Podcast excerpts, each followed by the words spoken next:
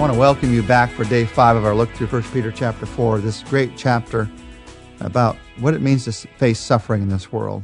It helps us to believe, to look at it in a different way. As Peter writes about suffering in this chapter, he writes from experience. He is Peter the persecuted. He lived and died under persecution. Acts, the book of Acts alone reveals experiences of, of arrest, chapter 4 of beating, chapter 5 of death sentences, chapter 12. Tradition tells us that Peter died a martyr, crucified in Rome at about 75 years of age. Now, do we face persecution like that today? Yes. Some people in the world, some followers of Christ in the world do, but most of us do not. We do not face persecution in that horrible degree. We see persecution instead in terms of cold stares or behind the back ridicule or outright prejudice. You may not lose your life, but you might lose a job. You probably won't face the darkness of a prison, but you might face the loneliness of a personal rejection. We still face persecution today. And Peter, the persecuted, is also in this chapter Peter the encourager. These experiences of persecution, did they turn him bitter? No. Here we see a man who could praise God through his experiences of persecution. He has shown us the groundwork, the foundation of how to deal with persecution in chapter 4. He's given us these three powerful truths. You might call them Peter's personal persecution perseverance perspectives. These three powerful truths for how to live in a new way are different attitude towards suffering. Suffering is necessary, the suffering of Jesus. Suffering is short term, but finally he tells us maybe most significantly of all, suffering is shared. Verses 12 and 13. Dear friends, do not be surprised at the painful trial you are suffering, as though something strange were happening to you. But rejoice that you participate in the suffering of Christ, so that you may be overjoyed when his glory is revealed. He says here, you share, you participate in the suffering of Christ. When you suffer for following him, you're suffering as he suffered for bringing truth into this world. There is a oneness with Christ. There's a depth of fellowship as you identify with him in any way, even in suffering. The Romans could not understand why the early Christians could die as they did. They prayed in prisons. They praised God from lions' arenas. They sang hymns even while they were being burned at the stake. But it's because Jesus was with them. They were not alone. The first martyr, the first follower of Jesus to give his life for Christ, Stephen, reveals the depth of his fellowship. You remember what he said when he was being stoned, when he was being killed for his faith. He looks into heaven. And he says, look, I see the Son of God standing at the right hand of the throne of God. Even as he was suffering, he was identifying with Christ. You are participating in Christ's suffering. He doesn't mean here that somehow your suffering brings forgiveness to your life. No, it's just a reminder of what Jesus did for you. It's just a reminder of your fellowship, your connection with him. And he says, as you rejoice that you are suffering in participation with, in fellowship with Christ, that rejoicing will be transformed into an overjoyed heart when Christ is revealed. So, because of this sharing that we have in suffering, he's got three things to say to us. He says, because you share in Christ's suffering, don't be surprised, rejoice, he says first. And then he says, don't be ashamed, praise. And he also says, don't be confused, but commit, commit and continue. First, because you are sharing in the suffering of Christ, he says, don't be surprised, but rejoice. Suffering, Peter tells us here, should never take you by surprise. Why me? How did I deserve this? How could this happen?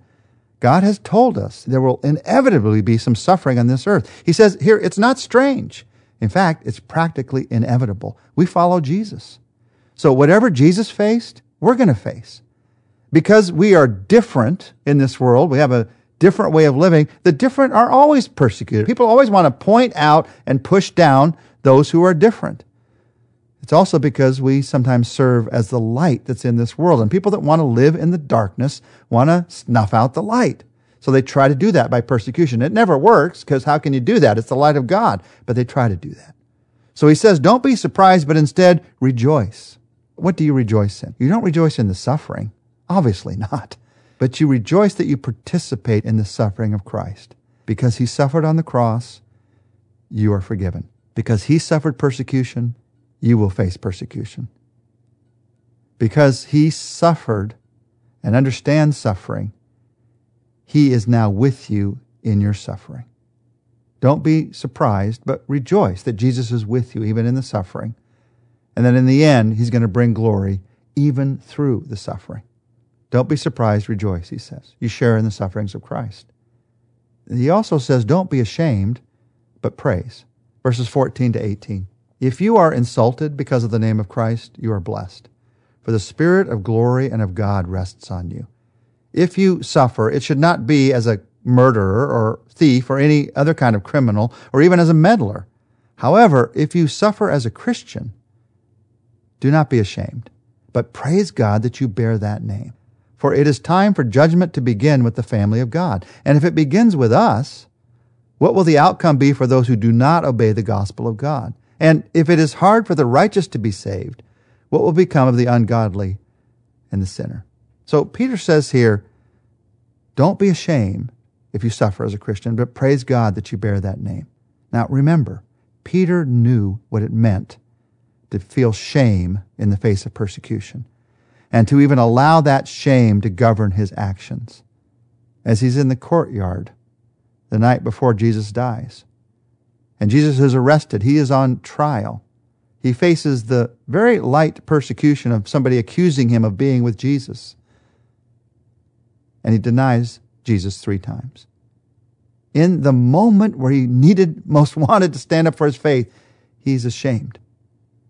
But Peter overcame that shame. And in the book of Acts, you see this theme repeated again and again and again. Amidst all of his persecutions, he loudly proclaims the name of Christ. And Peter tells us here what to do. To rise above shame, you remember your name. I know that rhymes, but it just has to. It's what's in this chapter. To rise above shame, you remember your name. Christian. Christian. If you suffer for being a Christian, he says, remember that you suffer for that name. In that name, he says, you glorify God. Use your life to live out that name, the name Christian. You remember that even in the suffering, you're identifying with Christ. You remember who you are. You don't let the suffering, you don't let the persecution become your identity by becoming angry at the other person, by becoming bitter. No, you keep your identity in Christ by remembering your name. Christian, follower of Christ. Now, he does remind us of a couple things here. He says, take care not to call suffering on the basis of some other reason persecution. If you're a murderer or a thief or even a meddler, he says, don't call that persecution. That's not what I'm talking about here.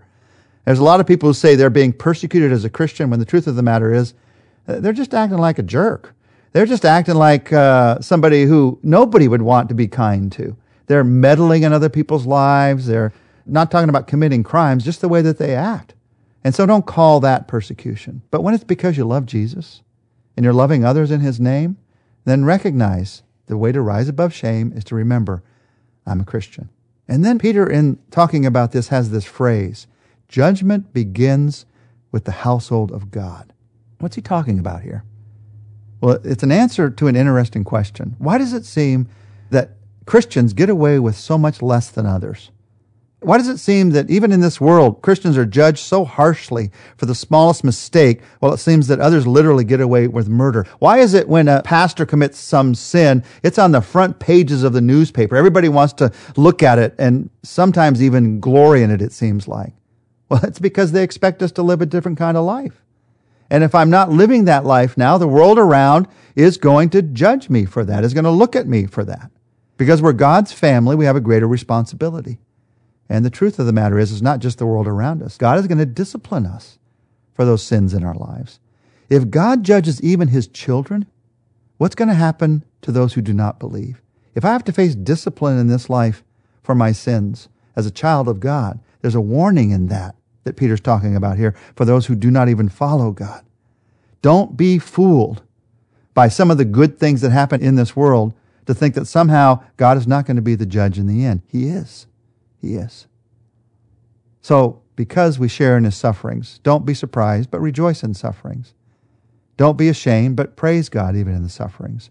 And finally, he says, don't be confused, but commit and continue to serve. Verse 19 So then, those who suffer according to God's will should commit themselves to their faithful Creator and continue to do good. Commit to your faithful Creator, continue to do good. That word commit, commit themselves, it's literally commit their souls. One translation translates it entrust your souls to a faithful creator. Because the word commit has the idea of entrust. It's the same word that Jesus used when he said, Father, into your hands I commit my spirit. I entrust my spirit. It's a rich word. It meant, it was used to mean depositing money with a trusted friend. Maybe you were going away on a journey. You had a, had a bunch of money under a mattress. You went and entrusted the money to a friend while you were gone. And this is saying you are entrusting your life into his hands. When you suffer according to God's will, don't run away from God. He's the only one who can meet your needs. No, you entrust yourself even more deeply to him.